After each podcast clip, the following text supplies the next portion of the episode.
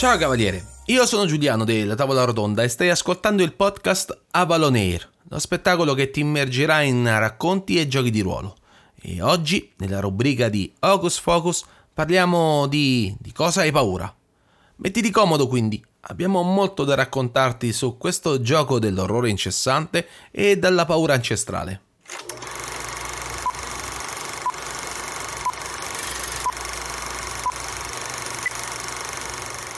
Tu sei una persona coraggiosa, ma oggi non hai avuto un buon presentimento.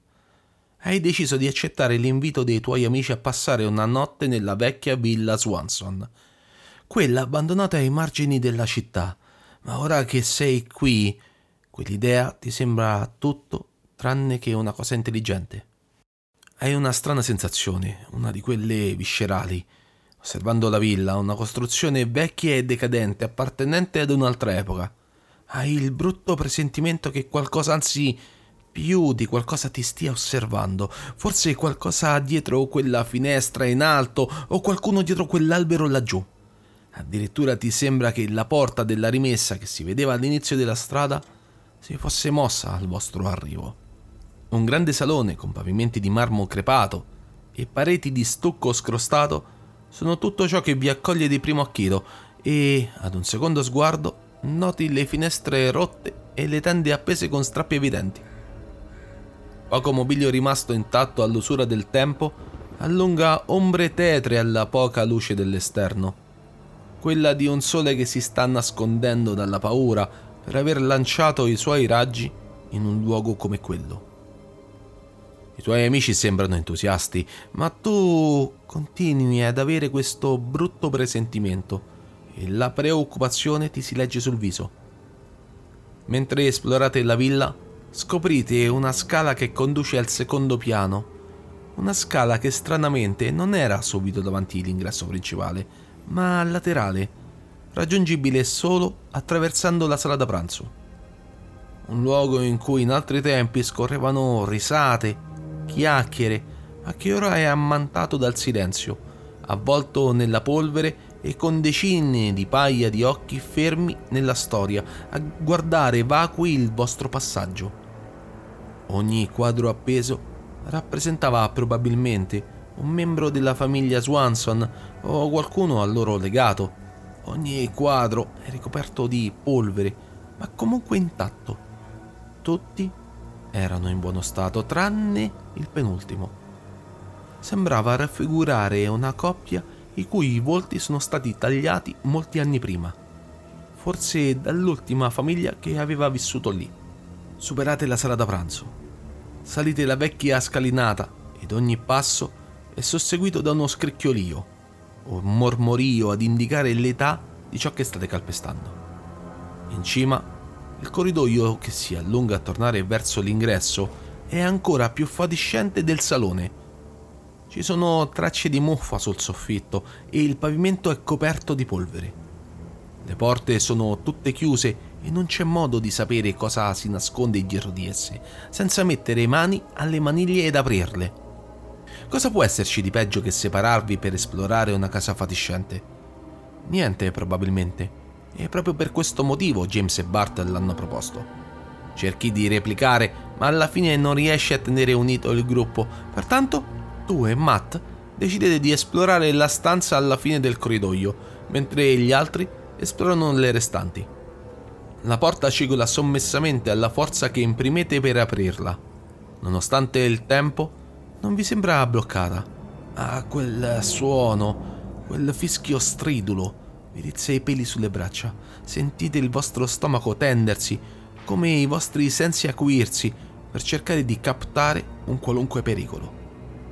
L'odore chiuso, di muffa e di sporcizia in generale vi colpisce le narici e lo stomaco già teso non appena aprite la porta. La sensazione di voler rimettere la colazione la trovate particolarmente sgradevole e ricacciando indietro questo pensiero acuite la vostra vista grazie alla poca luce filtrante dall'esterno e dalla torcia che Matt ha avuto la meravigliosa idea di portarsi dietro. Ciò che vedete è una stanza molto grande, è quella padronale dato il grande baldacchino ed il letto. Vecchio armadio scuro, un comò dello stesso legno tenebroso, tende divorate dal tempo, una vecchia lampada ad olio su un comodino e poco altro, almeno ad un primo sguardo. Iniziate ad esplorare con più attenzione. Un vecchio tappeto logoro attutisce i vostri passi ed il vento della sera che sta sopraggiungendo muove leggermente le tende distrutte e quel fruscio ti distrae abbastanza da distogliere lo sguardo per un solo singolo attimo dalla porta, che con un grosso tonfo si chiude. In preda ad un attacco di paura ti ci getti con foga e tenti di aprirla, ma sembra bloccata. Ti volti per chiamare Matt, ma in tutta risposta qualcosa ti colpisce la testa. Un'ombra scura a pochi passi da te e la testa dolorante è tutto ciò che ricordi. Prima di perdere i sensi. Sei legato. Le corde sono molto strette, cerchi di scrollarti di dosso il dolore e capire dove sei.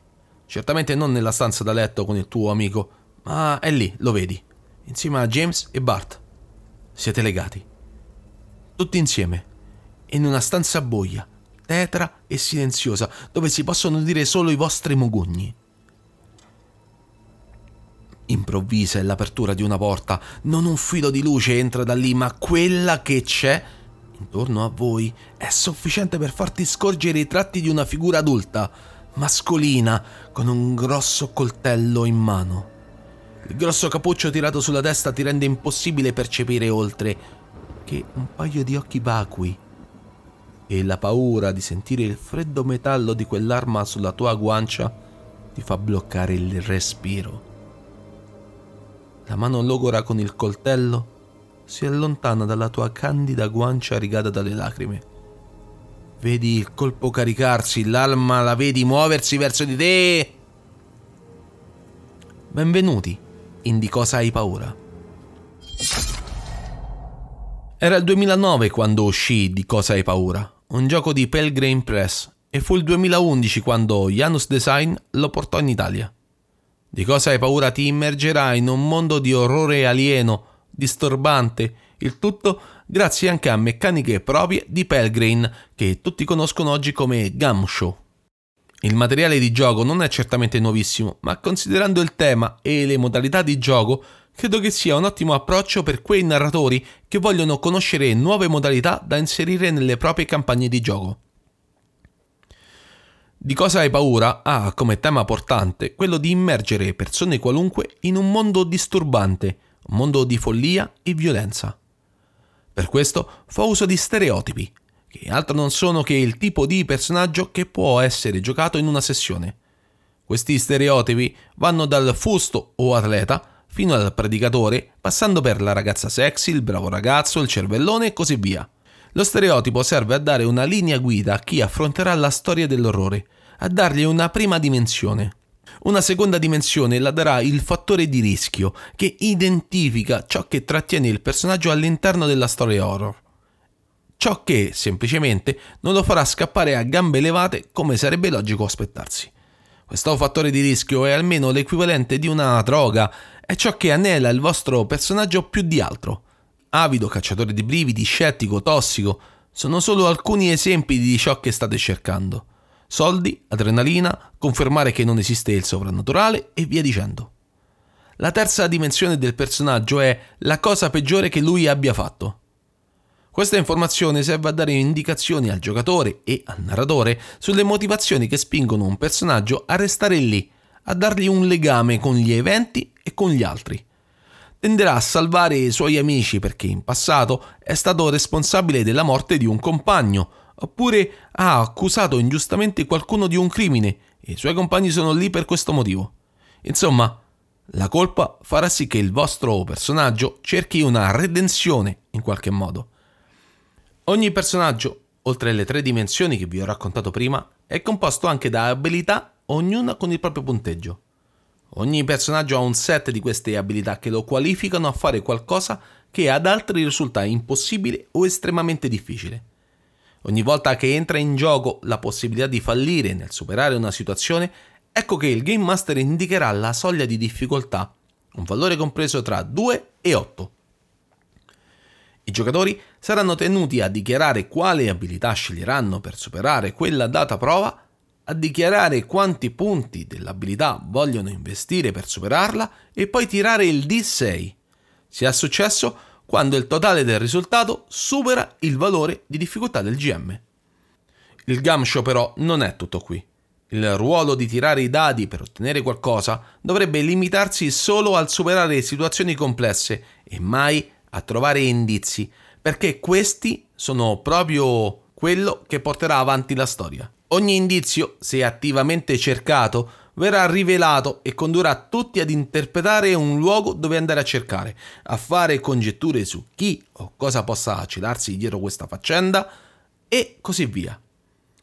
Le prove di abilità saranno chiamate in causa quando dovrete risolvere una scritta strana ma per la quale non avete ancora una chiave di lettura, che magari potreste trovare più avanti. A saltare giù dalle scale mentre siete inseguiti a fare una considerazione storico-culturale su quelle strane statuette ritrovate e avanti così.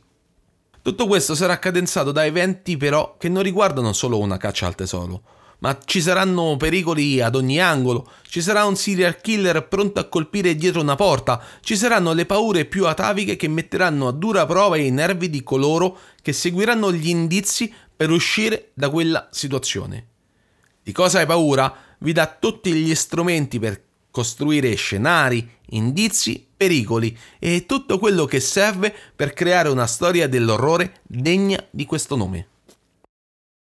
Grazie Cavaliere di averci ascoltato fino a qui. Torneremo presto con Avalon Air, ma nel frattempo non dimenticarti anche di seguirci sui nostri altri canali come Facebook, Instagram e YouTube. Ci trovi sempre con chiocciola APS la tavola rotonda. Da Giuliano è tutto, alla prossima!